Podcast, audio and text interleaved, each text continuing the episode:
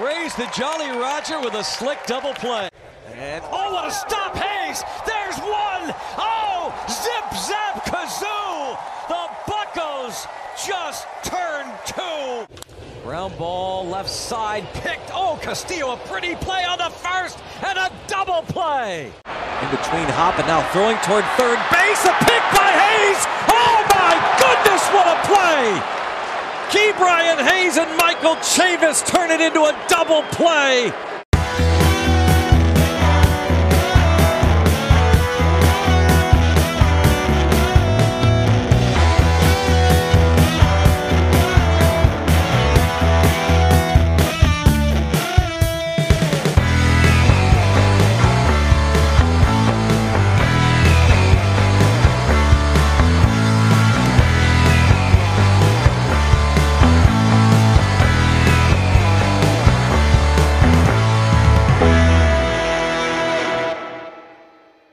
Welcome and thank you for tuning into the 412 Double Play Podcast. I am your host, as always, Michael Castrogano. With me, my co host, Ed Wassel, and joining us this week, special guest, host of Bucs in the Basement podcast and one of the co editors at Inside the Bucs Basement, Craig Toth. Craig, thanks for jumping on with us. How you doing today? I'm doing, uh, like we were talking about beforehand, I'm doing okay. Pirates lost, Steelers lost, uh, Bears lost. For me, it was just an all around not a great day, but uh, enjoyable because I mean, if you're watching baseball, we we have a few more uh, weeks here left, so I, I, am excited about it, and I appreciate you guys having me on. Have listened to you guys, have talked to you guys in the Twitter sphere, but you know, getting to uh, touch base and talk some Bucko baseball here late uh, on Sunday night. I appreciate it, guys, for having me on man, I appreciate you having uh, the time to talk to us. And obviously, we're fans of your show. Uh, obviously, I work with you on Inside the Bucs Basement for writing articles. Had the post game recap today that when I started writing it was was going a lot better in like the fourth, fifth inning. But um, let's pivot to the roster roundup for this past week, and then we'll we'll talk about some some game stuff. So on Monday, Rob Zastryzny designated for assignment. Hunter Stratton had his contract selected for the first time. The big move this week, obviously, was the announcement that Andrew McCutchen suffered a partial tear of his left Achilles, would likely be out for the remainder of the season. They said he'll be in a boot for six weeks. Can't see how he would really get to play through that. Uh, team recalled Jared Triolo from Indy to take a spot on the roster. Additionally, Cal Mitchell, previously DFA cleared waivers, was outrighted to Indy. Yohan Ramirez, who was also DFA'd, was claimed by the White Sox. And then Zastryzny, he cleared waivers, was sent outright to Indy, but he declined the assignment I read today and elected minor league free agency. So, uh, Craig, impact on a couple levels here. Obviously, with the loss of Cutch, what does that mean for the team and the lineup construction for the remainder of the season? Are they going to cycle players through the DH slot to get rest days, or do they use it for like a non-positional player like uh, Andujar or Triolo, who doesn't really have a set position to get them more at bats? I mean, what we've seen so far, and it, it might just be, you know, kind of like on the fly is we've seen it be like the rest day guys. I I think we had, and I know we had Andujar in there, you know, one time, but I would say at this point in time in the season, you know, you've got Ke'Bryan who's had a little bit of a back issue. You've got Reynolds who's had a little bit of a back issue. Uh, kind of like you know trudging towards the end of the season, a very long season. I would see it used more as like the rest day type stuff. I'll be interested to see what happens when when Henry Davis, or I should say, if and when Henry Davis comes back up. Um, if you would put him in that DH spot, I did see that he played uh, DH for Indy today. So yep. I'm kind of thinking it's just going to be like a, a, little bit of like, and I, I hate to use the word hodgepodge because it used to have a not a, a negative connotation, but now it has an extremely negative connotation for the Pirates but I, I think it's just going to be a, a, mix of things. I think it's going to be used for rest days, uh, getting guys off their feet, but still keeping their bats in the lineup, like Ke'Bryan. You know, if you're going to put Triolo out at third base, uh, Reynolds, you know, getting a day off. You know, like I said, with Davis, you know, possibly coming back, maybe a, a Suwinski, a Joe, an Andujar. Uh, maybe if they ever decide to call Nikki G back up, I could see him going into that spot because I mean, if you think about it, there's just a lot of guys playing that, that those middle infield spots. And the only guy that's really you know playing like in the field it would be like a Ji-hwan would be going between second base and he can move out to center field where you know not a lot of those other middle infielders have that type of flexibility. So long and short a lot of long for me there but long and short is i think it's just kind of going to be a just a little bit of a rotation here rest days um just because I mean they weren't really planning about this stuff. And the same thing with like Jared Triolo having to come back up. People were asking like why wasn't he in for the first two days? Well, everybody knows that Shelton and Donnie Kelly sit down, you know, weeks in advance and and set the the lineup. And you're not going to really put uh, Triolo into a DH spot because I mean that's the bat is not his forte. If you're going to play him, you're going to play him in the field. So I mean, I guess you could have thrown him into the DH spot, but I mean, it's not going to you know maybe get the same you know I guess it would be Bop or whatever from like a Hayes who's been hitting better, Reynolds who's been hitting for more power, getting an Andujar in there who you know tore it up in, in AAA and, and does have some pop in his bat. So if you want to put somebody in the DH spot, it's going to have to be somebody with some pop. And that's why I kind of mentioned Nikki G a little bit is that if they bring him back up, hopefully for Alika Williams, as uh, Jason Mackey mentioned a few times already here, um, that you know maybe he would get just a you know a couple days in the DH as well, just to kind of rotate some guys through yeah, it does seem like Nikki G would be good for that spot. Uh, you mentioned Davis, DH today, was right field yesterday uh, in his rehab stint with Indy over two games, four for five with a home run and three walks. So seems like the hand is feeling better. Uh, he was definitely struggling offensively leading up to them finally putting him on the shelf for a bit. There were some people won't name names were saying like, oh, it's a phantom injury because of his struggles, but it definitely seemed like something was wrong was was bugging him, leading to that. Yeah, I mean, off. he just he just didn't he wasn't swinging the bat the same. I mean, we see the violent swing with him most of the time. I mean, that's like his kind of like his his mo is. I mean, every single time the the bat comes through and he hits the ball hard, or he's at least swinging very hard, and it kind of seemed like that he was just a little bit off. Um, yeah, I wouldn't see it as a really a, a phantom injury. I mean, if if you were going to do, um, I mean, anything, you would have, I don't know, just you know, kind of put him in the the DH spot if it was you were worried about his play in right field. Um, because you want him to get as many at bats as possible, especially you know this early on. You don't want to stunt that. So I mean, it, it, was either like let him sit out there and struggle in right field and the hand was okay and, and just let him hit, eh, or the hand wasn't okay. And you you you would still like you if it if it was truly like a phantom injury, then I, I can't see that man because I think they would have just put him in DH if it would have if it was about the right field struggles and just had him you know do more on the side uh, in right field until he worked that out. So that's why I wouldn't see it was a, as a phantom injury because you don't want to take um, at bats away from a young kid. Yeah, I well, I didn't think so either. I figured it was something like that, where it was an injury that was kind of hurting him. Given the issues that he was having in right field, I'm hoping that they use him in the a DH role primarily, just down the stretch, because then he could just focus on squaring up major league pitching. He's clearly like undermatched when it comes to the minor leagues. He just needs to be able to face the top tier guys and be successful because we know that he can. He's shown it in small stints.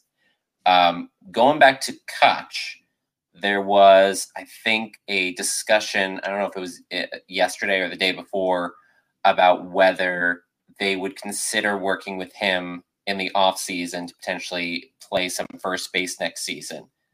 Uh, I don't know if you read about that, and they were basically just shot it down and were like, he hasn't played in the infield at all in his career. Is basically like that Ron Washington Moneyball situation. Learning first base is incredibly hard. Um, what What are your thoughts on because guys like, like Connor Joe, he was he was an outfielder, and I think before that maybe he was a catcher or something like that. Like guys do as they age, kind of move to different positions um, that they they kind of have to learn because they don't have that physical flexibility anymore. What are your thoughts on moving someone like Cutch or because Yark is constantly saying it, Reynolds to first base? Yeah, I think uh, I was listening to the uh, the Pirates fan forum with with our boy Gary, and uh, Yark chimed in on the uh, the chat and was you know pushing the the Reynolds idea again. And I'm not shooting that down, you know, for the future. Uh, but at the present, Bryan Reynolds, he's he's perfectly fine in left field. We've seen him almost be like Gold Glove caliber in left field previously. Um, but yeah, I mean, with Cutch, I can't see this late in his career like making that move. Uh, you know, Connor Joe did it a little bit in the minor leagues as well before doing it in the major leagues. Um, and was almost more of trying to fit in or trying to find a role within the team. Uh, in Colorado, almost as like a kind of like a platoon guy. Uh, Cutch, I just, I mean, to me, it's like if he can't play the outfield, then he's a DH, and and that's what he was for most of this year. After what was it? I think like an ankle injury or something early on. People were wondering like why hasn't he played the outfield? Then it was the elbow after that. Um, yeah. So um, yeah, with Cutch, it's it's outfield and DH or nothing, or just you know just DH. I, I couldn't see, you know, this late. You might as well just bring in. You know, we've heard that this Carlos Santana, as soon as he left, wanted to come back. I mean, there's a lot of you know smoke surrounding that as well. So, I mean, it, to me, I would almost be like, okay, if they are going to bring back Cutch, be like if you can play some outfield, that would be great. But if not, you know, we will have you as a bench player, you know, part time DH, part time pinch hitter. And, you know, maybe, you know, that's not a bad 26th man. Like, I think a lot of people like overthink like the that last roster spot. And yes, it can be important. And even on a, you know, championship team, it, it can be important as well, or at least, you know, the Pirates hopefully competing for, you know, even a wild card spot or division next year, it would be important. But I mean, that guy gets, I mean, you're seeing the 26 man right now, and I know it's going to, you know, ruffle a lot of people's feathers, but it's, it's Vinny Capra. Vinny Capra is the, the 26 man, and he's getting what, you know, 10 plate appearances a week maybe 15 at the most. So, like, I mean, if if you bring Cutch back, like it, it's going to be in a DH, and hopefully, you know, the Achilles heals, uh, whatever was going on with his ankle, you know, previous to that, it, it's it's sorted out, and he can maybe, you know, go give a guy a blow in the outfield for a game, and then DH a couple days, but the whole first base idea, I can understand why you would think about it just because it's such a glaring hole. But I wouldn't see putting a guy who's 37 now. Is he 37? I don't, I don't know when his birthday is. It's 36, 37. Uh, putting him in that type of role. October 10th, I want to say.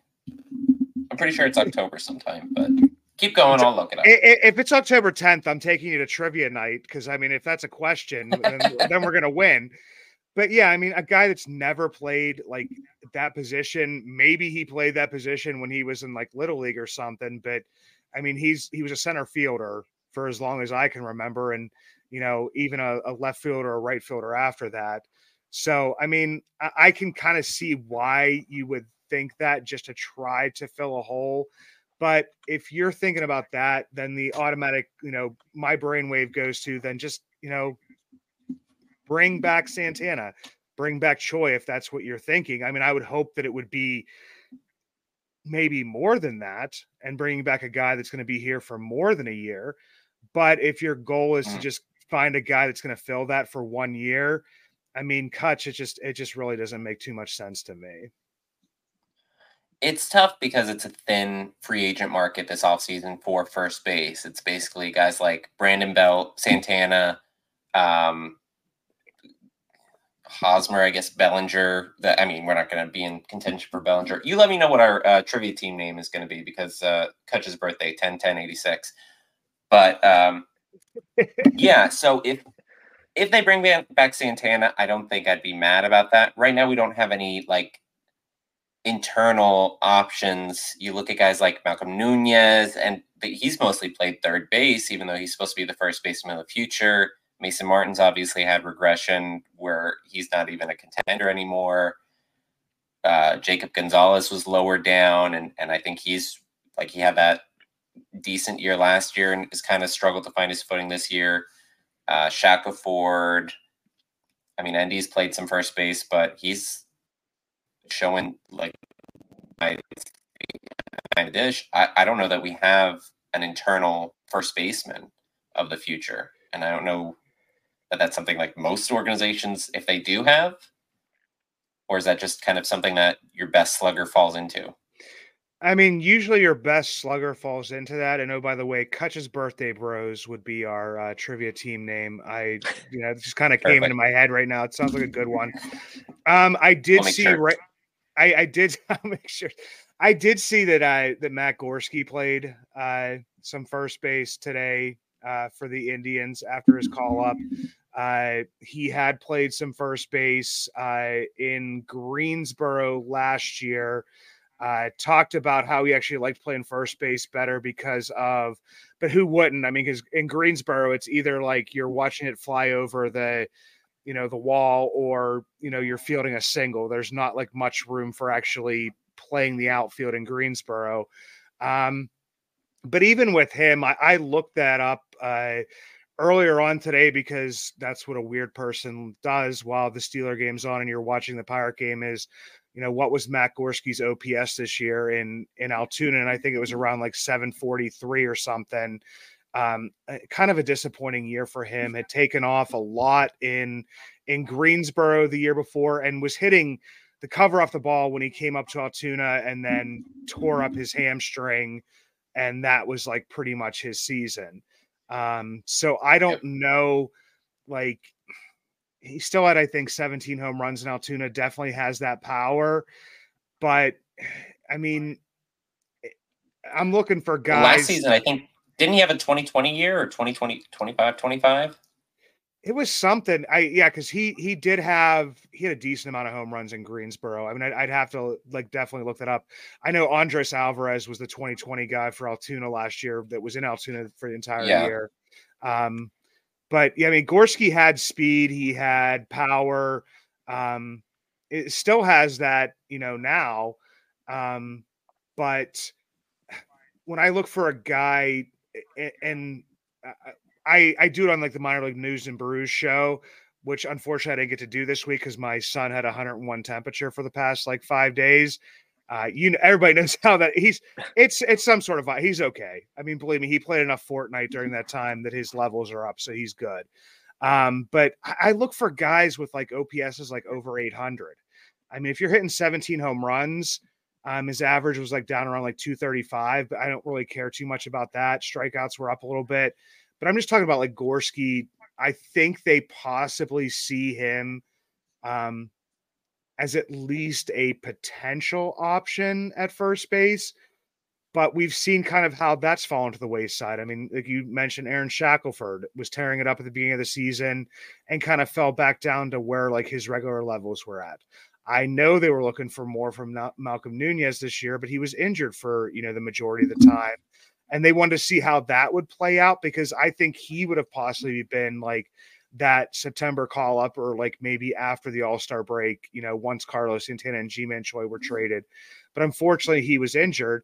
I mean, the, the guy still is extremely young, but I don't know, like it feels like that it's been the perpetual can we get a guy to fill this spot for just like one year and and play it well and i look to other organizations and i look to see who they have playing at first base and a lot of the times, I mean, like even like looking to the the Cardinals, I mean, their first baseman, you know, obviously acquired by trade. It kind of seems like that it's like a guy that is has a decent amount of power, has you know a decent amount of, you know, still has some athletic ability, some defensive prowess, and can you know still field a position. But it just doesn't seem like the Pirates can can ever figure that out. I mean I don't know. And and like you said, the the the the market is thin. We're definitely not getting Bellinger. I, I mean, Rhys Hoskins is is a top of a list, but I don't see him, you know, come in this direction. So once again, you're kind of looking for, you know, guys that are, I don't know, that, that can maybe fill the position for a year and and I know I'm, I'm going back to Gary just because I mean maybe because it's just in my ears from you know listening to it the the the rest of the episode this morning is is starting those transitions earlier. I mean we we're seeing uh, I think it's uh, Emerson Valdez uh, in the FCL and now in Bradenton he was an outfielder. They started that transition to first base earlier because if you look like throughout the system, I mean other than you know Mason Martin who was also an outfielder um, they really haven't transitioned guys maybe early enough to that position. And now uh, you're kind of scrambling because I think that they thought they maybe had answers with Nunez. I'm thinking that's like the only guy that they had, or that Mason Martin would miraculously turn around and not strike out as much. So, I mean, if not, you're looking at these like one year guys and there's not even like a lot of like a huge market because I've even like explored like you know could we trade for a first baseman you know kind of like the Cardinals did and, and other teams have done and you kind of have to hit the perfect storm of a team that has a really good first baseman but then also isn't going to be in contention for a few years and that you know are willing to take like you know yeah but eh, but here's the thing is, but then you only get you. That's still only for a year, though. I I keep on hearing that. I I, I hear you. I hear you, Michael. I I, I don't disagree that like Alonso would be, would be great, but you're basically saying that you, uh, if if we were in a different position, like let's say, let's throw this out here, like hypothetically, let's say that the Pirates had a great year in in 2024 and that Pete Alonso was going to be a you know a free agent at the end of 2024 as opposed to at, at the end of you know 2025 or whatever it would be that we would have him for another year. And we were like we just needed that last little piece to get it over the top. Then maybe I could see that. So like if if we were in a better position this year like say if we were I don't know I hate to say this but say if we were the Reds um, who maybe came on, you know, a little bit stronger, a little bit quicker, and are a few games over 500. Would I be into Pete Alonso for the next year? Absolutely. But if we're a, you know, what are we now? 60 it was as we were recording 66 and and 77 team with, you know, two starting pitchers guaranteed for next year and probably also maybe a hole in you know, maybe an outfield spot or something. I can't see just taking on what's going to probably be about a $20 million contract or $19 million contract for one year when you could go back out and get either Ji-Man Choi or if he would stay healthy or Carlos Santana for, you know, what he provided to us this year. Um, because the Mets are going to be looking to cash in.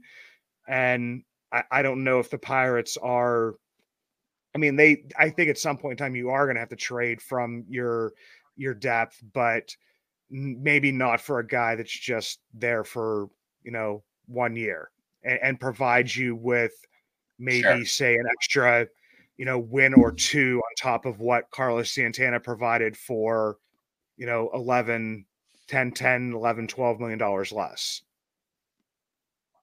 yeah no i agree and uh let, us move on and then we're going to kind of roll back to this because I want to jump into the weekly recap talking about what's happened this past week. Came home after a successful road trip to Missouri, Bucs facing division leading Brewers, along with a tough slate of starting pitchers in Corbin Burnes, Brandon Woodruff, and Freddie Peralta. Pirates dropped four runs on Burnes over six innings, including home runs from Hayes and Suwinski en route to winning game one, four to two. That's kind of stymied in game two against Woodruff, who threw seven shutout innings. Some inconsistent pitching with Andre Jackson. Defense led to a wide lead that a late comeback was not able to overcome as the Pirates lost 7 4. And then on Wednesday, uh, early on, there'll be another rough one for the home team after the Brewers dropped three in the first inning against Colin Selby. Bucs chipped away, another home run from Hayes, RBI double from such RBIs late in the game. Pirates won 5 4. And then head to the chop house that is Atlanta these days. Keller got wrecked game one, some early soft contact finding grass, and some later hard hard contact finding seats as the Bucs lost 8-2. Came back with some big hits and aggressive base running in game or excuse me, lost 8-2. Came back with big hits and aggressive game running, uh, base running in game two as Reynolds and Andujar each notched three hit nights with the 8-4 win. And then final game today, Pitching matchup through most of it. Luis Ortiz, third straight solid outing, 5.1 innings of one run ball. Reynolds and Suwinski had back to back RBI doubles in the sixth inning to give the Pirates a 2 0 lead. But another rough appearance by Selby allowed four runs, only got a single out as the Bucs dropped the game 5 to 2. After the game, Key expressed some understandable disdain, I'll say, for the umpiring situation. He struck out in the eighth inning, started with a 3 0 count, and then had a strike one was close, but maybe okay to be called a strike. And then strike two was well off the plate. Key tweeted today some umpires really don't care. 3 1 call, not even close. I hold them accountable after the game, walking off the field. And his response is shrug emoji. I gave you a chance to hit a home run. That tells me you don't care at all, no accountability bring ABS, please, at MLB. Craig, have you ever seen a situation where a player just straight up called out umpiring on social media like that? No, and and the funny thing was is like I had to look like two or three times to see if it was like a parody account because we know that like I mean unfortunately, you know, in this day and age people steal people's identities and and do crazy stuff on social media, but I'm like okay, I know this is Key's account. He doesn't want the blue check. He doesn't actually really even tweet that much whatsoever. I looked back through his thing. Most of the stuff is just like retweets of, you know, that he was, you know, defensive player of the month and that he did all this kind of other yeah. stuff. And for for him to take it to social media, to me, like I don't want to say it's bad or that it's good. I just want to say that it was like kind of strange to me. Um, but the umpires have been exceptionally bad this year. And on that call, particularly, I mean, the ump was set up. If you watch it, I mean, he was set up inside of our inside the catcher, you know, the whole way over. I mean, I don't know why I'm doing this because I guess it must only be for Ed and Michael because they're the only ones that can see me because this is all audio. We're audio only. He's, he's I know, moving. But, but he's set up and he's hiding. He's hiding behind the catcher, and the pitch is the whole way to the other side of the plate. And I don't yep, know he's, he he's thought, on glove side. Yeah, and I, I, didn't know if he thought that like maybe I wasn't set up as inside as I was. Because I mean, he was set up by Key's elbow, and the pitch was the whole way across the other side of the plate. And it wasn't even like it was a good frame job either. I mean, the guy tried to pull it back in, but it was so far outside that even when you see the freeze frame that like that Brian posted, it's still outside, even with the frame job.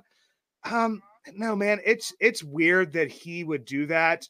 Um, I think it's just like to even like more than just like ABS, please. It's just I mean, could there be some sort of accountability? I mean, I don't know if you guys, I'm, I'm assuming you do because you guys are, you know, pretty, you know, versed in everything. You probably follow like the ump scorecards and and look through like the scorecards like I do every single morning while I'm having my cup of coffee because like I said, that's what weirdos do is is look to see uh, like how well umps did from the previous day.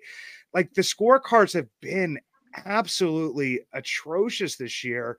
So I don't it's it's just basically for more for me is the word that he uses accountability. Um I, yeah. I, don't know if he I don't know if he wants ABS. I, I think he's thinking that you know, they'll get more things correct. And it was just more emotion. But it, it definitely was, you know, kind of strange to me that a guy that doesn't actually use social media that much um, decided that this was the time to do that. But like I said, these guys are living on emotions. He's hitting very well.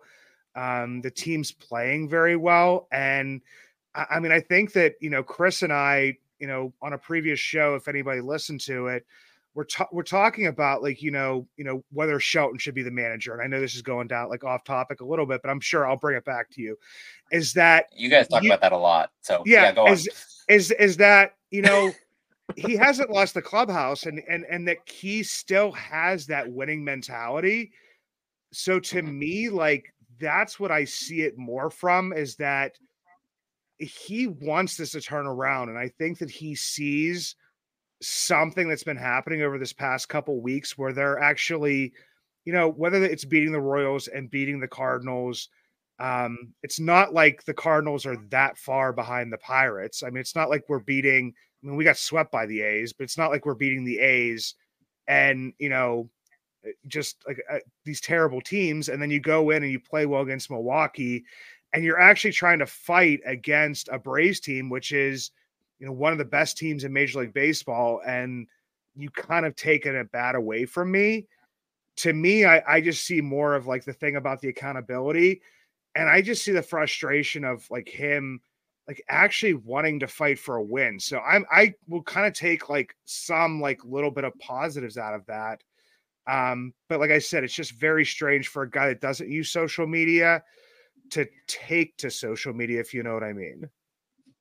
Yeah, it it it was wild the way it happened. He definitely, I think, posts more often on like Instagram than Twitter.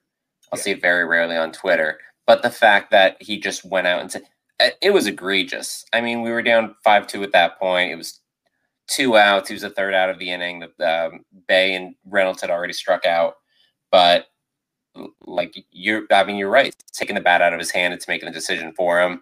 And if the ump, uh, what's his name? I think Bob Miller, something Miller. If he actually said that to Hayes, and the fact that there's no repercussions if an ump is just going to blatantly like they're not allowed to bet on games and that's it. They could say whatever they want. They can make whatever calls.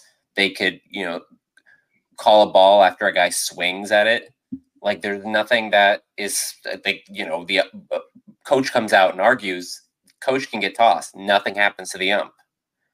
I think they just need to have some sort of repercussions if they're they're going to be so blatantly terrible at their at their job. I saw something today that on Twitter, Angel Hernandez has been behind the plate for like nine games this season, and he has 85 missed calls. And I was like, oh, he's getting better. Like it's, it's like it's like it's it's him it's him and Laz Diaz. I mean, they're like pretty much Laz Diaz is absolutely terrible. When he was behind the dish for for a game for us a, a couple weeks ago, I was like, this is the worst game I've ever seen. Yeah, because he, so many crucial calls that he made went against us. And if you want to, if you want to hear something, this is like how crazy my mind works. Like you guys are, just interacting with me like in person for the first time, and you're gonna be like, this guy is completely nuts. But the first thing I thought of when that strike was called and when that stuff was posted is I'm pretty sure that's exactly where Bednar's pitch was when he struck out Contreras to end the game against Milwaukee the one time. So to me, like it's it's not that it's just the Pirates.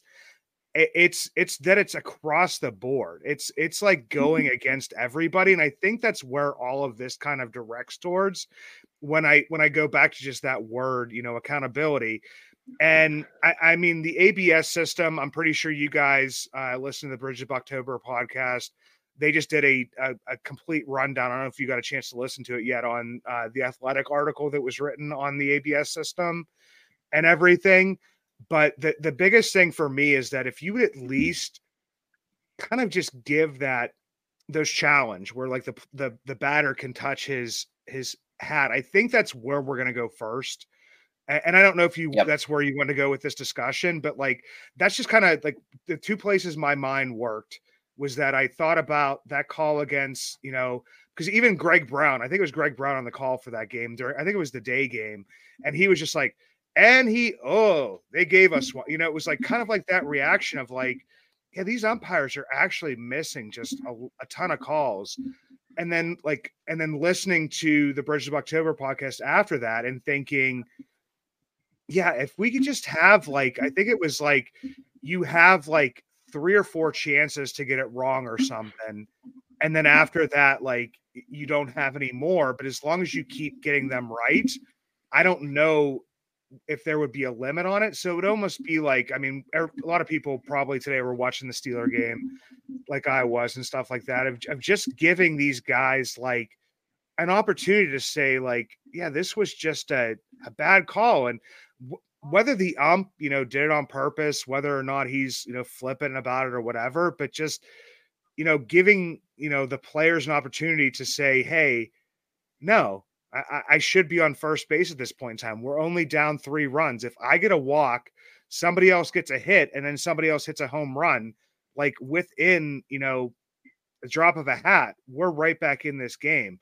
So, I mean, accountability, the fire from Key, I love to see it. Strange. And then also just, I, I don't know, like, if ABS is the answer. I would at least think that the challenge system first but you know something there has to be some sort of accountability for guys that control a game as much as the home plate mm-hmm. umpire does. Like because it's like if you like i'm going back to football just for a second it's not like you know any official unless he's going to call a holding call every single play which you know people say oh these these officials you know had this this control of the game or whatever no single person has the control of the game of a guy that's calling every single pitch for like you know like over 100 pitches on every other on each team. Like there is just like so much control in that but i mean it, they have to at some point in time. If you fall below a certain grade then it's just like i know that you have an umping crew but it's like dude, until you like can get in a simulator or something or whatever it would be and show us that you can get above this score, yeah, you're going to be on this crew. But this guy is like the best pitch caller.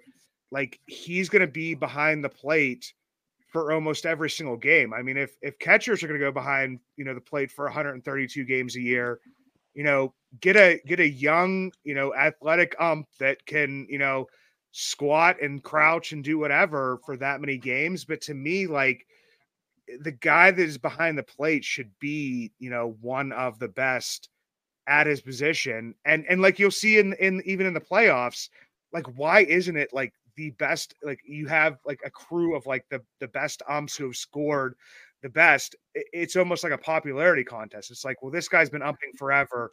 And so we're just going to put him in the playoffs again. And then he could have a call like this. I think that's where it comes down to like that accountability piece is like, it, this is, this is one call, but it's been so many calls and there's been nothing done about any of this. Yeah. We definitely touched a nerve for Craig here. But I like the idea of having relegation, like a guy does so poorly for a period of time, and you get sent down to the minor leagues. And if you, you know, at AAA, if you're still doing terrible, like you eventually get all the way down to low A, where you can have your ump show and no one's going to see it. But um, so we, we were on that topic for a long time. So let's move on to the next thing because I want to talk about Colin Selby. Another disappointing outing third time in the last four appearances, allowing two or more runs with one inning or less pitched. Season ERA is now 8.64, by far the worst among the active staff. It's a small sample size. I think he's only had like 21, 22 innings. But is there reason for concern? He was added to the uh, roster ahead of the Rule 5, but it was just meatball or big miss pitching today and that's kind of been his mo as of late, at least. Well, I think it's just been a disappointing season for him all around. I mean, you know, I could see why he was protected. He's you know one of the guys that was definitely on a lot of our radars, just because it, it'd be a guy that we could lose, a guy that you know had shown up pretty well in previous seasons, but you know didn't pitch great in Indy, injured when he came back, still wasn't pitching, you know, great. It's almost like that he is getting his like kind of like last shot of, you know, can he stay on the 40 man? Is this someone that is is worth protecting? Is again, is this somebody that's worth keeping? Um, I just kind of feel bad for the guy because I mean, putting putting him in like a, a, a tough situation like that. I mean, I don't know. The one thing is, I mean, Ortiz, I thought was going to go longer. Watching the game, you mm-hmm. know, in my phone, in my lap while the Steeler game's on in the background and stuff, and watching. I thought Ortiz was going to go longer. Uh, Borucki pitched pitched well. Um, and it was just weird to me that like that Borucki wasn't a guy that you maybe were just gonna let like finish out that. I think that sometimes like, people overthink matchups, but eventually, I mean, it comes down to the fact that a pitcher has to come out and you know do his job. Um, but I mean, when Selby was called up, I, I thought Selby was just going to be that guy that was like kind of like in there for blowouts and you know not put into to close game situations because he he really hasn't had a good season but i mean if you ask me i would think that it's you know at some times experimenting as we've seen over the previous years and people want to see those you know experiments you know stop is that you know you put a bunch of these guys or these guys in different situations just to see how they react and see how they perform so it's almost like, okay, Selby, we're going to use you as an opener just to see how you do with that. We're going to use you in a blowout in the middle innings just to see, you know, you know, are you able to gear yourself up for that? We're going to put you into close situations. So that's like kind of, I mean, maybe putting on a tinfoil hat and putting, you know, that, you know, Ben Cherington's, you know, controlling the, you know, we want to see how like our roster is constructed or whatever. But I, I do kind of see that a little bit with him.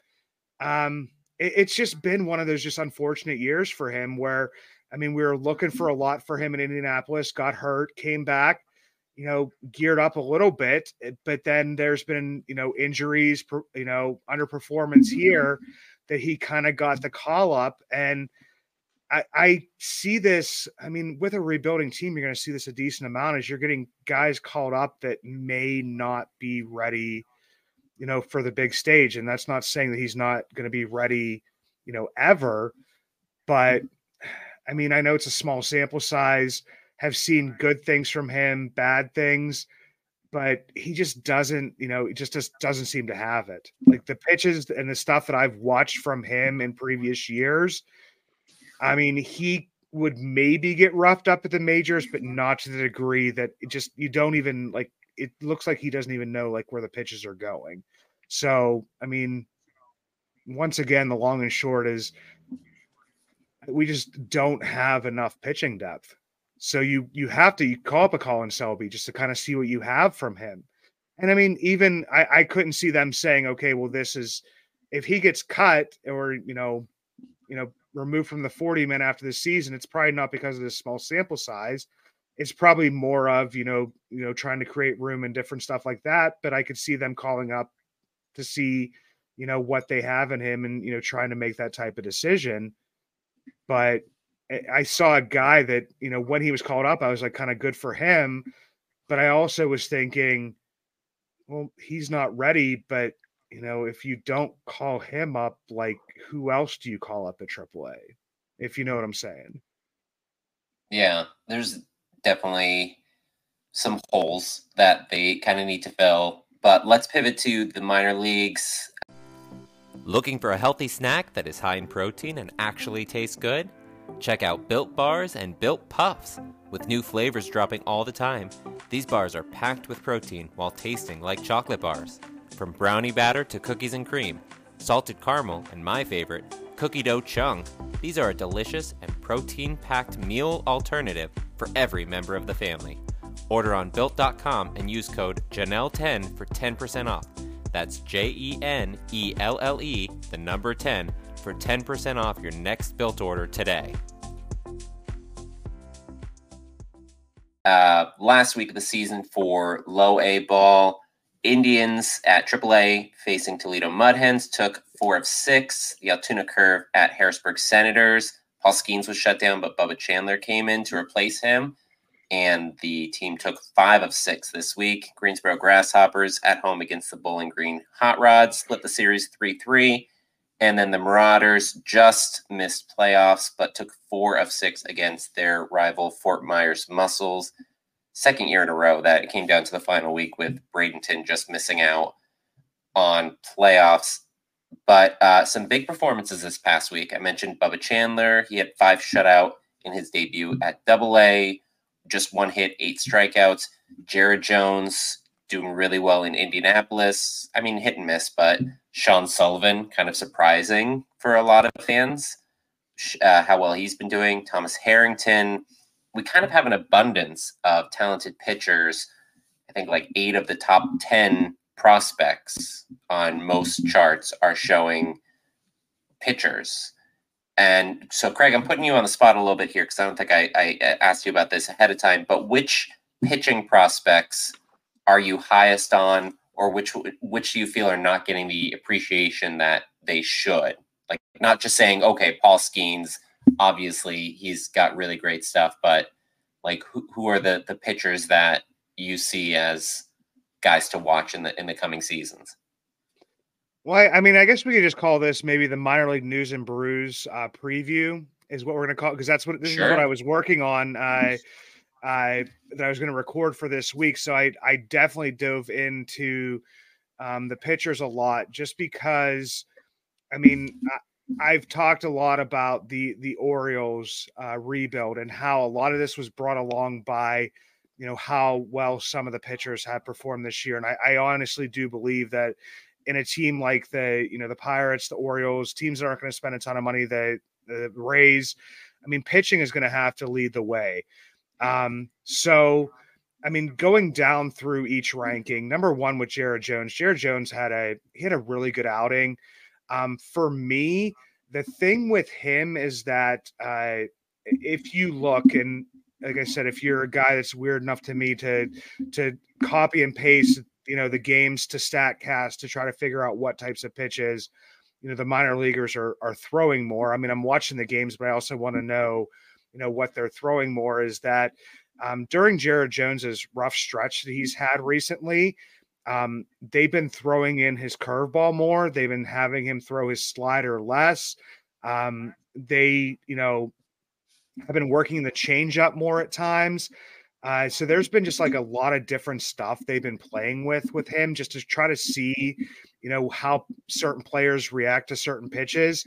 Um, speaking of the ABS system, the ABS system in AAA runs uh, Tuesday through Thursday, and then Friday, Saturday, and Sunday is actually when the umpires call the games with the challenge system. Uh, noting that when uh, when Jared Jones got off to his hot start in AAA, uh, he actually seven out of his first eight starts were without the ABS system and with the umps calling the games. Um, and then once when he started to hit his rough stretch as well, um, it was when the ABS system was calling, which may if you li- listen to Bridge of October and you read the athletic article on it, um, is n- the, the kinks aren't completely worked out of it yet. So I, it's just, I, I, like I said, you can be conspiracy theory type stuff, but that's why, like, I'm actually kind of glad that I didn't record that on Thursday because I got to see another Jones start. And it was a Jones start where he was having a game actually called by the umpire and uh, the home plate ump, and he actually had another good start. So I don't know if that's maybe feeding into that or if he just really had his stuff that day. And I looked at that, and he leaned more on the fastball and the slider in that game, going back to kind of his original stuff. So it could be, you know, a little bit of a mix of both. Uh, Quinn Priester, uh, the one thing I did notice uh, is that during his last start, uh, he had his uh, fastball, uh, the sinker, actually going up to about 97.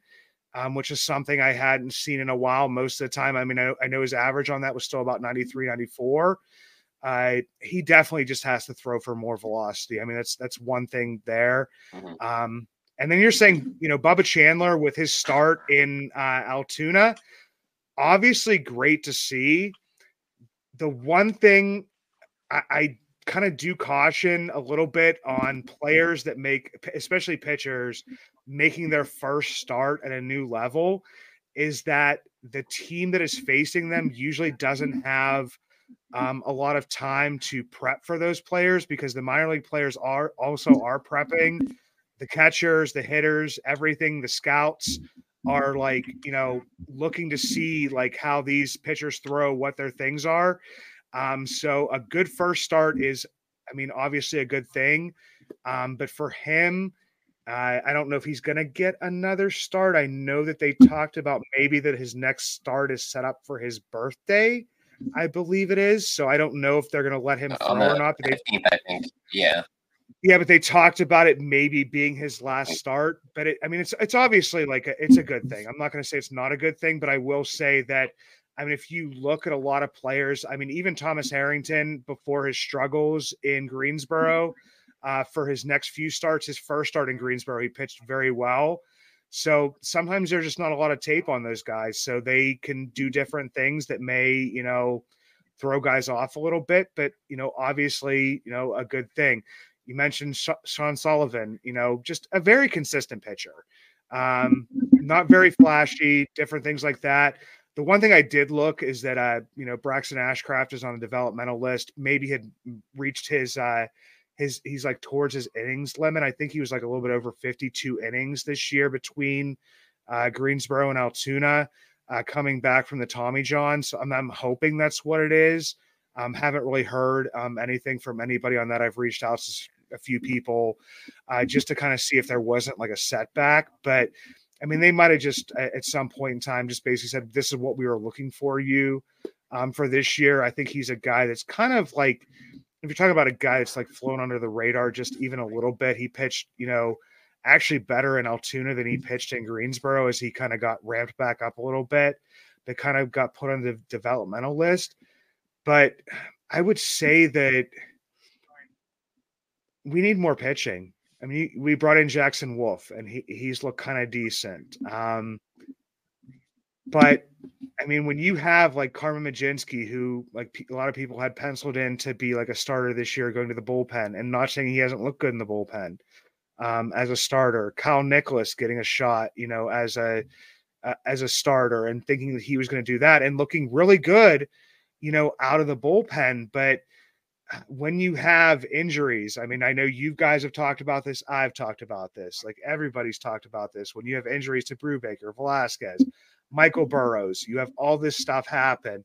And I didn't even get to like Anthony Solometo, who's the, the one thing for me on that is, kind of going is that Anthony Solometo pitched, I think it was like just over 30 innings in his high school career, like his senior year.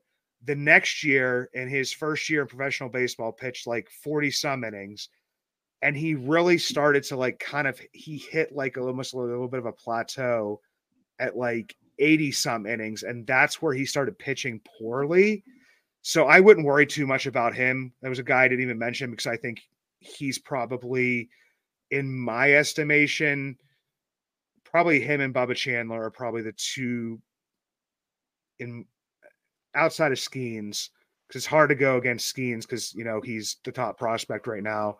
Would probably be the two guys that I say that you know have that are like the two best pitchers. I Jared Jones, he teeters on that uh starter slash bullpen, you know, type mix.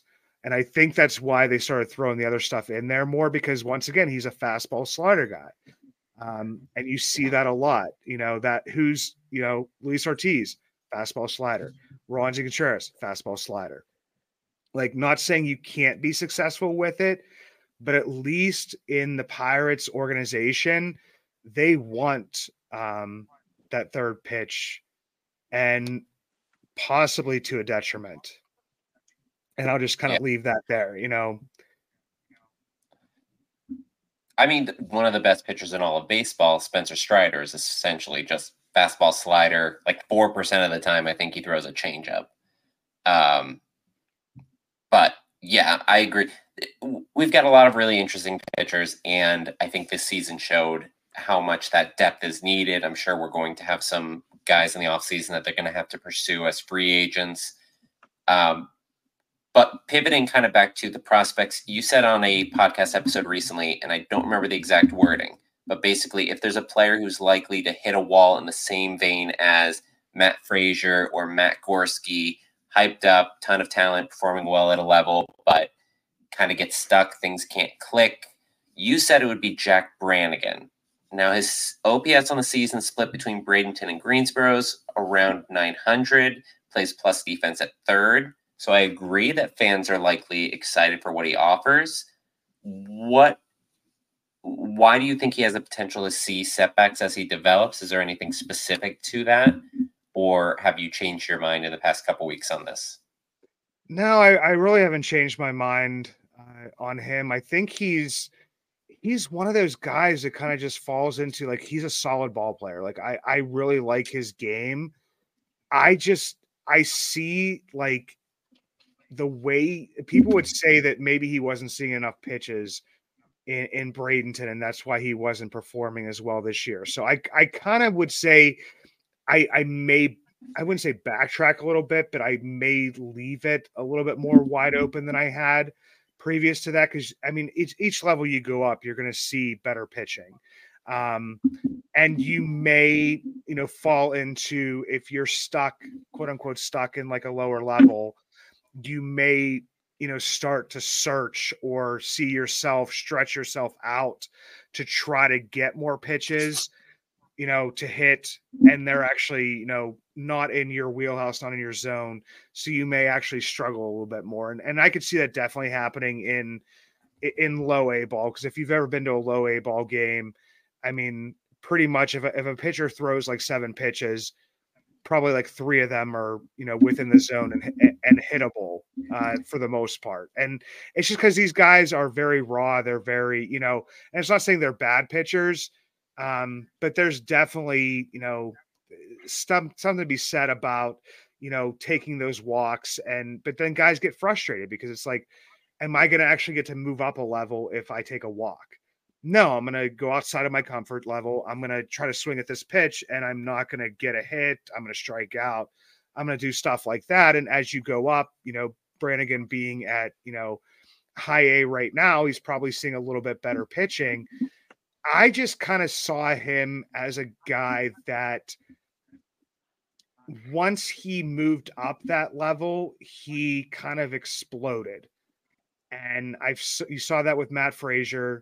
You saw that, um, you know, with with Matt Gorski. You've seen that with a, bunch of different players that you know maybe have not hit as well at Altoona. So it was more me kind of like reading the the tea leaves on that one of seeing a player that, you know, gets up to a higher level, sees a little bit better pitching, is in a very hitter friendly uh, not only ballpark but you know league uh, the south atlantic league there's at least two to three other stadiums that have similar dimensions and even some shorter porches in, in different areas you know than the greensboro grasshoppers play at. And just seeing him like explode like that it's not something that really fits into his his profile. You know, Jack Brannigan was the guy that I honestly thought was going to follow more of the JC Flowers path because he was, you know, drafted as a two way player. Um, it was showing stuff uh, actually as a pitcher um, in his short time and, short sample size. I thought they were going to go that direction. Said he signed with the Pirates because he wanted, you know, to get that shot of playing, you know, in the field, which you know they kind of did to Bubba Chandler as well. Um, right but but didn't see like a, a, lot of i don't know it's it's not that he I, I, think he's a bad hitter i just think that he has like there's a, a, little bit i see a little bit of like that there's like a gap in his in his hitting ability that i feel like that he if he came up to altoona he'd be the guy that would be hitting like 235 and have like a 750 ops and we'd be like, well, where was that power from Greensboro? And it's to me, he just has like that, you know, Greensboro facade type of type of outings. And and for mm-hmm. me with him as well, mm-hmm. eh, he mm-hmm. goes along the the same lines of that he has You know, when I look at guys in the lower levels, he has more strikeouts than than walks. But then once again, I could be I could be talked around the fact that was he swinging more because he wasn't getting the pitches and he was getting frustrated, or was you know he just not hitting pitches within the zone. So I mean, I could be talked into him being something, but I mean, he's a guy that you know was a college level hitter and didn't hit well at low A, has found a little bit of a spark at at high A and we've seen way too many times that guys that have done that that then get to Altoona and they start to stall out because that is kind of maybe just at the level or slightly above the level depending on what conference they played in um, the level of play because I don't, I don't I don't know how much I mean it, has been said and I've read a, a bunch of times that like you know double A play would be somewhat equal to you know the highest level of college baseball. So uh, obviously Jack Brannigan should be hitting the absolute cover off the ball in high A. I just don't know if I would see it translating once he got to face guys that are a little bit more polished. Yeah. Uh, in my mind, and I know Ed's higher on uh, Brannigan even than I am. Oh, I'm sorry. I see Ed. him. Sorry, as... Ed, Ed, Ed's, gonna, Ed's, gonna, Ed's gonna come and talk crap on me now. He's like, I'm high. I'm, I love. Now, here's the thing: is I, I like him as a player, but I just, I, I, it was more of me like seeing the patterns, reading the tea leaves, seeing his play at at low A, and seeing that there have been several players within the Pirate system that have been college level, not you know playing at like the highest level of what I would say like the the SEC and not playing extremely well in college, but being very good college players, which is what you know Matthew Fraizer was, Matt Gorski was, and I could see yep. him falling into that vein. I want him to prove me wrong. I just, I, it's just kind of what I see. I see him as like a Jared Triolo type player with a little more pop and a little lower average. Yeah. I I think he he probably kind of finds, and we'll see like with Altoona next year when he likely gets called up uh, if he continues performing, whether or not that's how that goes down. So so a zero to but, two. So so is so a zero to two WAR utility player. Yeah. Uh, I mean, positive I, I, defense. Yeah, I mean, and and that's not a that's not a bad thing. Every team needs those, and I, and zero would be like if they you know don't perform very well at all. I see Jared Triolo hopefully being more towards that one to two range, but yeah, yeah. So, um, but uh, so I have another player that I want to talk about as far as like whether or not he's going to perform. And that's going to be part of our special this week, September to remember. Before the roster rules changed, September meant loaded clubhouses and a bullpen with an assortment of players, gaining opportunities to get playing time as they all vied for opening day roster spots. Nowadays, rosters only bump to 28, limiting that excessive lineup changes that prolonged games in the past. While we may get to see some more names on the 40 man cycle through Pittsburgh, it'll be a slower transition than it used to be. That said, we still have promotions down the ranks with the aforementioned Bubba Chandler, Matt Gorski getting bumped up to Altoona and Indianapolis, respectively, and Jase Bowen also getting moved up to Altoona after a monster year in Greensboro. So, Craig, uh, I talked with Cody Patanko of Pittsburgh Baseball Now a couple weeks ago regarding Jase Bowen and why he hadn't been moved up from Greensboro. He had been leading the South Atlantic League in home runs for uh, I think most of the season. He had like 25, 26, something like that. But obviously, that's in Greensboro. Had some rough strikeout numbers, had some swing and miss issues. What are your thoughts on Bowen as far as whether or not, because I see him as someone who people are going to be really high on and want him added to the 40 man, but he's got a lot of holes in his game. Yeah, I mean, Jase is a guy that you know I've been watching and that I've actually gone in person to see down in Bradenton. Have talked to him from time to time. He's the kid's an athlete. I mean, if everybody remembers, he was actually recruited to be a wide receiver and a baseball player at Michigan. and decided to, you know, pursue his baseball dreams. The reason he was stuck in Greensboro, and I would like, I think at the time that one time I looked at it, he had 23 home runs. His OPS was just above 800 in Greensboro. And like you said, he had he did have like the struggles and the stuff with the strikeout numbers. Um, I believe he's 23 at this point in time.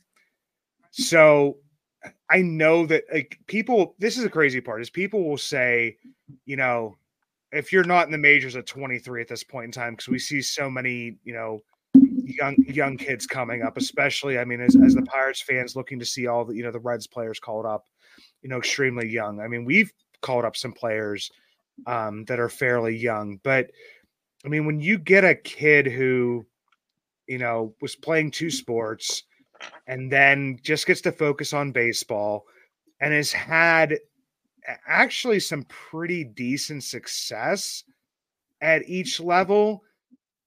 I kind of like, like I said, it, I throw out the the home run num- numbers in Greensboro for the most part. Um, I, like I said, the the OPS, if he's going to hit that many home runs, you would hope and expect that OPS to be a little bit higher, if you know what I mean. Like if you see a guy that's hitting like 20 some bombs and has an OPS that's just mm. at, you know, right around 800, averages like in the two, like low, uh, was it? I think it was, what was it down there? Was it like 250 or was it 245? Something like that? 257. Okay. Yeah, 257 so after the promotion. Yeah. So I mean, so you're you would, I mean, I hate to say like to throw out numbers, but you would hope that like in Greensboro, if you're going to be like more of a consistent hitter, that you'd be hitting at least over 275. You'd have an OPS over at least 850 if you're going to be hitting that many home runs.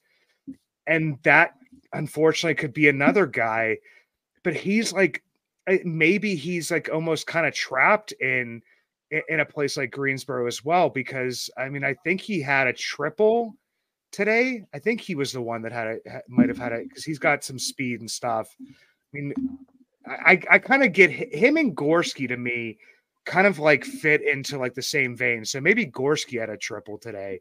I looked at way too many stats and watched way too many games. I watched uh, two football no, games. Uh, uh, was it was it Jason got a triple today? So yeah. maybe so maybe that's the thing is that like once he's like in a in a bigger place, you know that some of those you know some of those singles will turn into doubles if it's more because you have more space to run.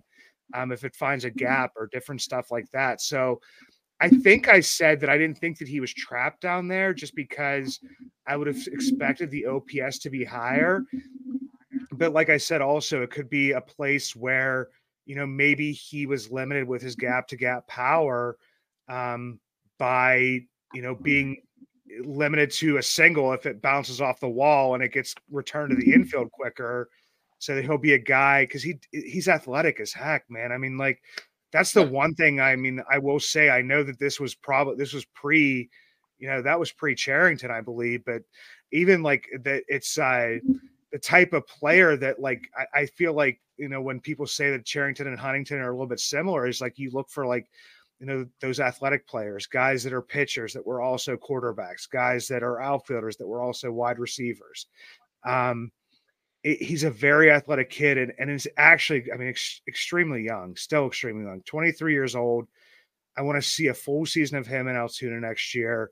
Maybe you know performs as well and maybe he gets like the you know the gorski type treatment this year um, and, and, gets that call up, you know, towards the end of the season. And at that point in time, you're still looking at like a, you know, a 24 year old kid. Um, like I said, we're I think in baseball we we're very enamored by the guys that are like 21, 22, 20, you know, 23 that are getting called up and, and are being successful, you know, right out of the box. I mean, but there's something to be said about a player like, you know, you know, Bryan Reynolds, who you know people are talking about you know would you sign him to extension because oh my god he's going to be you know he's he's already 27 28 years old and he's been you know what i mean but he was kind of following that same path as a, as a college player and this is a kid who's a high school player who's never played you know anything at that level and and is still performing fairly well. So yeah, I mean, I, I kind of do agree with uh with with Cody to a, gr- a degree there. I think more of his argument was you know kind of who's blocking him because there wasn't a ton of you know people in the outfield outside of Gorski that you know kind of you think would mean a lot to the organization moving forward.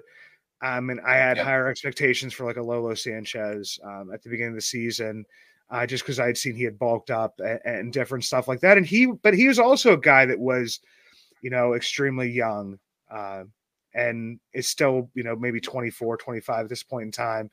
But yeah, I mean, which is crazy because it feels like he's been in the organization for like 20 years. He's like, he's been in the organization for like he's been in the organization for. I mean, this is probably got to be at least his seventh year, eighth year, eighth year. It's something it's like that. time.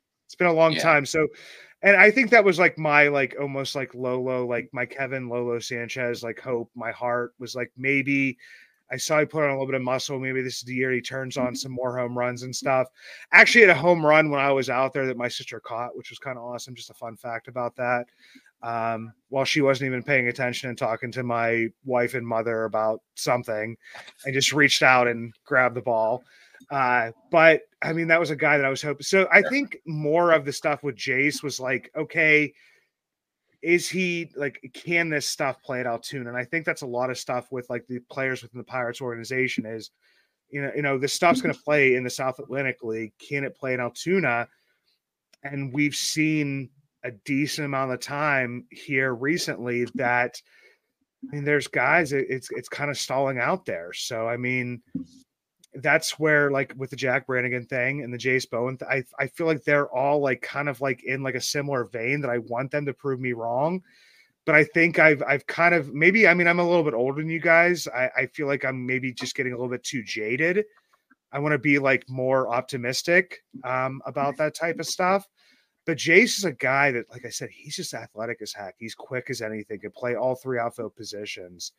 Um, so I want him to succeed at Altoona but I just I was just a little bit worried about the strikeouts. And when you hit that many home runs and your OPS is that low, that's what's kind of holding you back. I mean, it it, yeah. it, it was yourself kind of holding you back. I mean, eh, I, I don't know. I mean, I can't hit that much anymore. I mean, but I'm pretty sure I could not off a major league hitter or not probably not even off a, a, a high A hitter, but I could probably pop some home runs down in Greensboro. Because I mean, I don't know if you guys have been out there. Bowling Bowling Green's another one. That's kind of like another little tiny stadium. They all fit all these stadiums into these little uh, little towns and cities and the and and stuff. So I mean, but I yeah. mean, there's it's like there's what three twenty down the line, 315? 315, like 315. But okay. there's like I like I said, there's a couple places. If you're a left-handed hitter, especially like a Termarr Johnson, um, there's a couple places that actually have a left field that's like around like 310 and that's not just even you know where the grasshoppers play. I I, I did a minor league news and brews. I'd have to find it someplace. I wrote them all down. Of course, I have them. I'm a guy. I'm an old guy. I have notebooks of stuff. I feel like I'm like getting like that the old you know wise. Like I can't put it all in my phone and notes. So I have like I mean I'll, you guys will be able to see. I have like these yellow notebooks that sit down here. I just like kind of write stuff down in them and yeah like there was there was a decent amount of other fields um there were some bigger fields there but a lot of them were smaller um so yeah. like i basically say like uh, once you come up to altoona if the home runs continue um if the you know average and stuff continues the ops obviously um then that then you may be for real that's that's like what that's the that's the hardest jump it, it's high A to, and it's not even just because of Greensboro, but high A to double A and then triple A to the majors. I mean, it's like freaking, it's night and day, man. It's, it's kind of crazy. So, like I say, I want to see Jase get, I'm glad he got this call up. I mean, deserved, um, but understanding why he didn't in the same vein, if you know what I mean. Uh, yeah. But yeah, I mean, I want to see and obviously I'll be out there for opening weekend in Altoona again. I, I go out every year. It's like freaking a holiday for me. Um, and, and we'll be happy to see him again because I I have never I've I've actually never been to Greensboro. Um, I for a game, I've walked past the stadium, I've seen the dimensions. It looked like the sand lot. It was kind of it was crazy how small it was. Um, but Altoona, I mean, you see how much bigger that is and how differently your hits will play. Because I mean, I kind of think we're seeing that now with uh, with with Peguero in, in some ways because Altoona, like hitting there, like his his gap power is turning into a little bit of home run power to a degree, um, which is something that Gary Morgan told me about, and I kind of like shook my head at for a second. I was thinking, I don't know if Peguero is going to have that kind of power. He's like, watch that gap because Altoona, the way it's set up, like it doesn't have the notches and weird things that other you know ballparks in major leagues have. Because that's going to turn into some home run power. So, I mean, with Jase, great athlete, uh, but like I said, it, you don't want to see him eh, fall into the Altoona trap that's been happening to a lot of these players um, over the past few years. Yeah. All right. Couple notes if you think that you're not optimistic as a Pirates fan, because like, compared to most of the guys that I'll see talking out there, uh, this team should have been sold like 18 times over the season. He's turned 23 on the 2nd of September, so it would probably be age appropriate or maybe even a little young for Altoona. Yeah. And um, back to what you were saying, you're on such a run. I didn't want to interrupt, but um, Jase Bubba Chandler and Lonnie White Jr., who has been like kind of on the shelf for the past two seasons, but he's so athletic. He's been one of my top 10 or top 15 prospects since he was drafted. So I'm ex- I'm happy to see him finally like turning things around, being healthy, and, and putting together a good run in Bradenton. But looking ahead, last big homestand, uh, four games versus the Nationals, and three games versus the Yankees. Our last two series against teams currently with losing records. Uh, Ed, you've been pretty talkative this thing. Nationals. I don't think we have any starters really announced, but presumably we're going to have Oviedo in there, Keller. You assume like Andre Jackson, Bailey Falter, are going to get some starts there. Uh, Nationals are pretty much, I think, same record as us. They would be 66 and 77 at this time, too.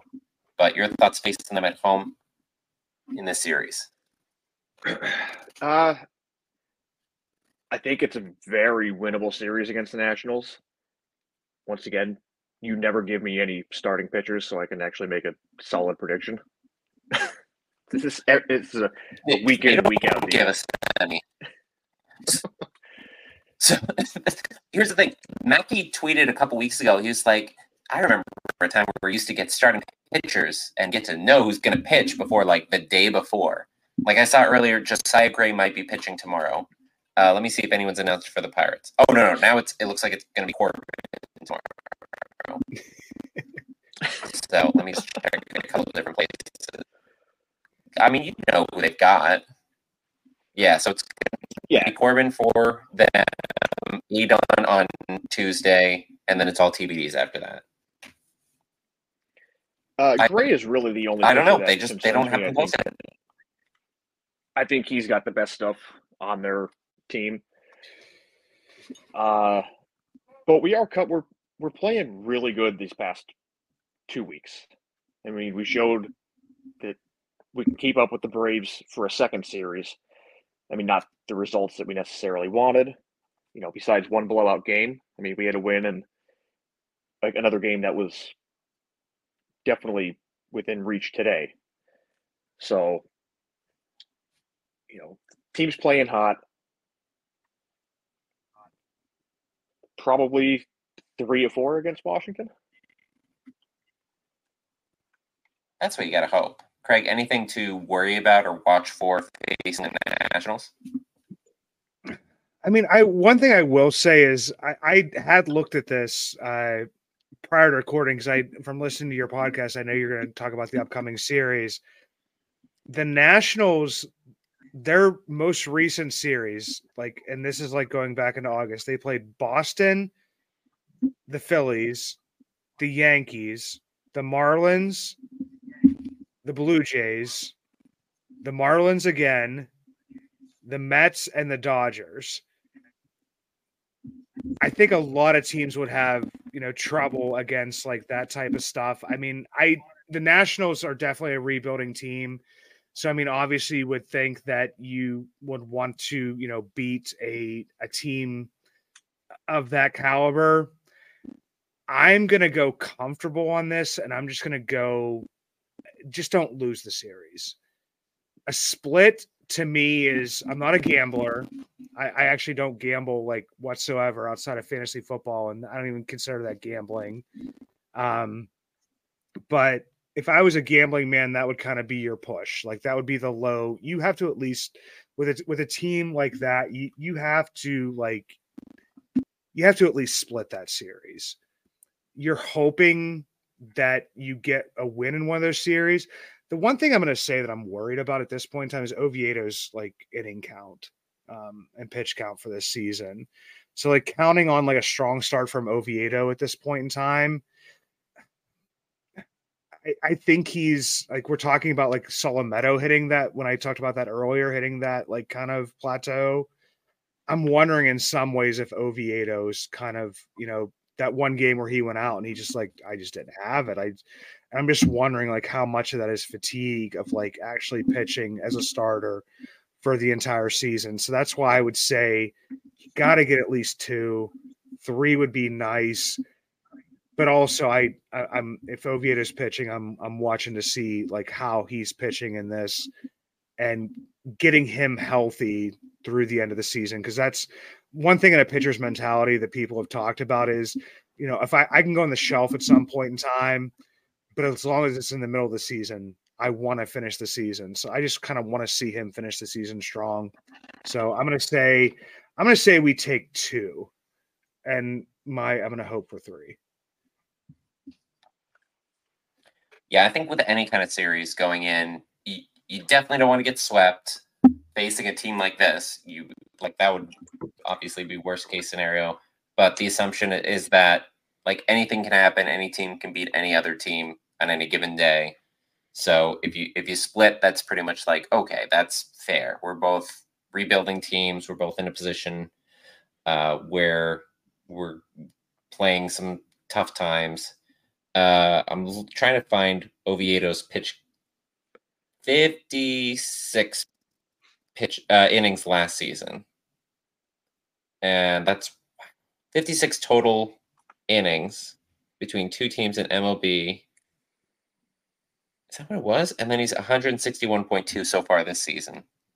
Yeah, but he pitched in the in the minor in the minors last yeah. year. I think it was I think it was like 100 and between like 140 and 150 innings last year between yeah like in the majors and the minors. I think so. Like because I just remember somebody I'm on Fangraphs. I got my dog on my lap. I I don't know. It's tough to look this up. I I think at some point in time somebody said that like once he got over like it was like 140 some innings that it was like more innings than he had pitched during like the previous season or if it was like the most innings as a starter that he's pitched, you know, in his whole minor league career. Mm-hmm. So yeah, I I think it's the most it's a lot of innings. Pitch and Keller's in that kind of range too, where he's at his his cap, so they're starting to space him out. They're gonna need to. I mean, they're the only two starters left. They're gonna have to piece it together with the other guys and potentially call up some other pieces from AAA to see what they can do. And then we get the weekend series at home against the Yankees. They're barely under 500, but you know, back in April, looking at this series, you would have been like, "Oh, okay, that's to be tough one at the end of the year, and the offense is still good unless they're facing Corbin Burnes, where they almost got no hit today. Through I think nine, maybe ten innings, they got no hit. But um, yeah, Yankees series, they, they don't have. They're kind of a similar boat to the Cardinals in that they really don't have much pitching outside of Cole. But um, would you be more surprised if the Pirates win that series or lose that series? And I'll start with Greg on this one. See, I'm just more frustrated because I'm going to the game on Sunday with the family, and uh, that Jasson Dominguez has a UCL tear is the thing Yeah. I'm more Possible frustrated about. That I'm more frustrated about than anything because I was I've been talking up to my my middle son. I have a 15 year old daughter, 12 year old son, six year old son. Talk about the middle one who's huge into baseball right now. I'm like, remember this guy that we saw down in Tampa the one year because we go down to to Florida almost every year. And I see he goes, I said, yeah. I said, we're gonna get to see him. Had to call him today and say, hey, hey, Carter, we're not gonna get to see him. He's like, what? So I'm more frustrated about that than anything.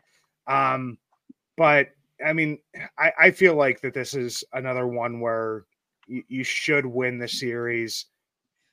The Yankees disappointed in the season that they've had.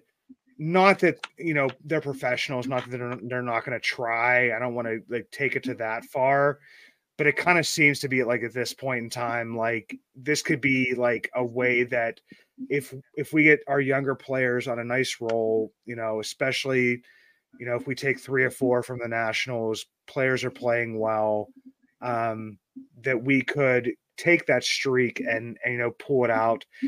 Uh, but I'm going to say that we only win one of those three because I'm just going to be pessimistic on that. I, I, I, for some reason, like the Yankees, they just, I- it just feels like that we, if we should beat a team or if they're, you know, taking a bad hit or something, that the Pirates, for some reason, will come out and, you know, and and do something. And also, we don't know what the pitching, you know, unfortunately, it's it's going to be TBD. Or do we know that one? Tentatively, it looks like Gerrit Cole is going to be lined up. This is how it's lined up right now. Obviously, it can change. Looks like Cole's going to be lined up for Friday, Clarke Schmidt for Saturday, and then Sunday would be Rodon. Oh, we'll win Sunday. That's going to be great. Rodon has looked. he's- there you go. so there's at least they, as long if, as long as they win while we're there to take away from the fact that we won't get to see Jasson, Jasson Dominguez and that we uh, the whole family was looking forward that we were hoping that Cutch would wait till then to hit his 300th. Um, so to take away all that sadness that the family has, I think they'll win that day at least. Well, there you go then. Uh, Ed, your thoughts on the series? Well, I wouldn't be surprised if we won or lost that series. It's just one of those series that can honestly go either way. It's a very generic answer, but that is how I feel. Appreciate it. Uh, yeah, I know. I'm always here to, you know, give you a little pick me up. Uh, I mean, the Yankees are kind of doing that late season youth movement, like calling up some of the younger guys, and it really seemed to boost them, which is what we were looking for for most of the year. I'm going to say we take two or three. I think Cole, as much as I always say that we beat up on people's aces, I think Cole's going to kind of carve through our lineup. Nah, he's cruising for a Cy Young. I think he's just going to keep going. And he, he's going to love coming back and just crushing us. 'Cause he's vindictive like that. He does All right. like that. Well, right? that wraps it up. Yeah, that wraps it up for all of us here at the 412 Double Play Podcast. Thank you again for our guest, Craig Toth, joining us today. You can find him on Twitter at Bucs Basement. Listen to him on Bucs in the Basement podcast, where he, as we mentioned, discusses Pirates as well as his minor league news and brews segments, diving deep on prospects. Follow me on Twitter at 412 Double Play, posting pitcher previews, game recaps Sunday and Mondays. Tomorrow is the last Monday game of the season just general Pirates related interactions. Ed will be there at Ed underscore Wassel, typically tweeting at Matt Caps asking about food in Atlanta. Continue listening to us on Spotify, Apple Podcasts, wherever else podcasts are found. Make sure you subscribe, get notified when we drop our new episodes. And from all of us here at the 412 Double Play Podcast, thank you for joining us and let's go, Bucs. Let's go, Bucs.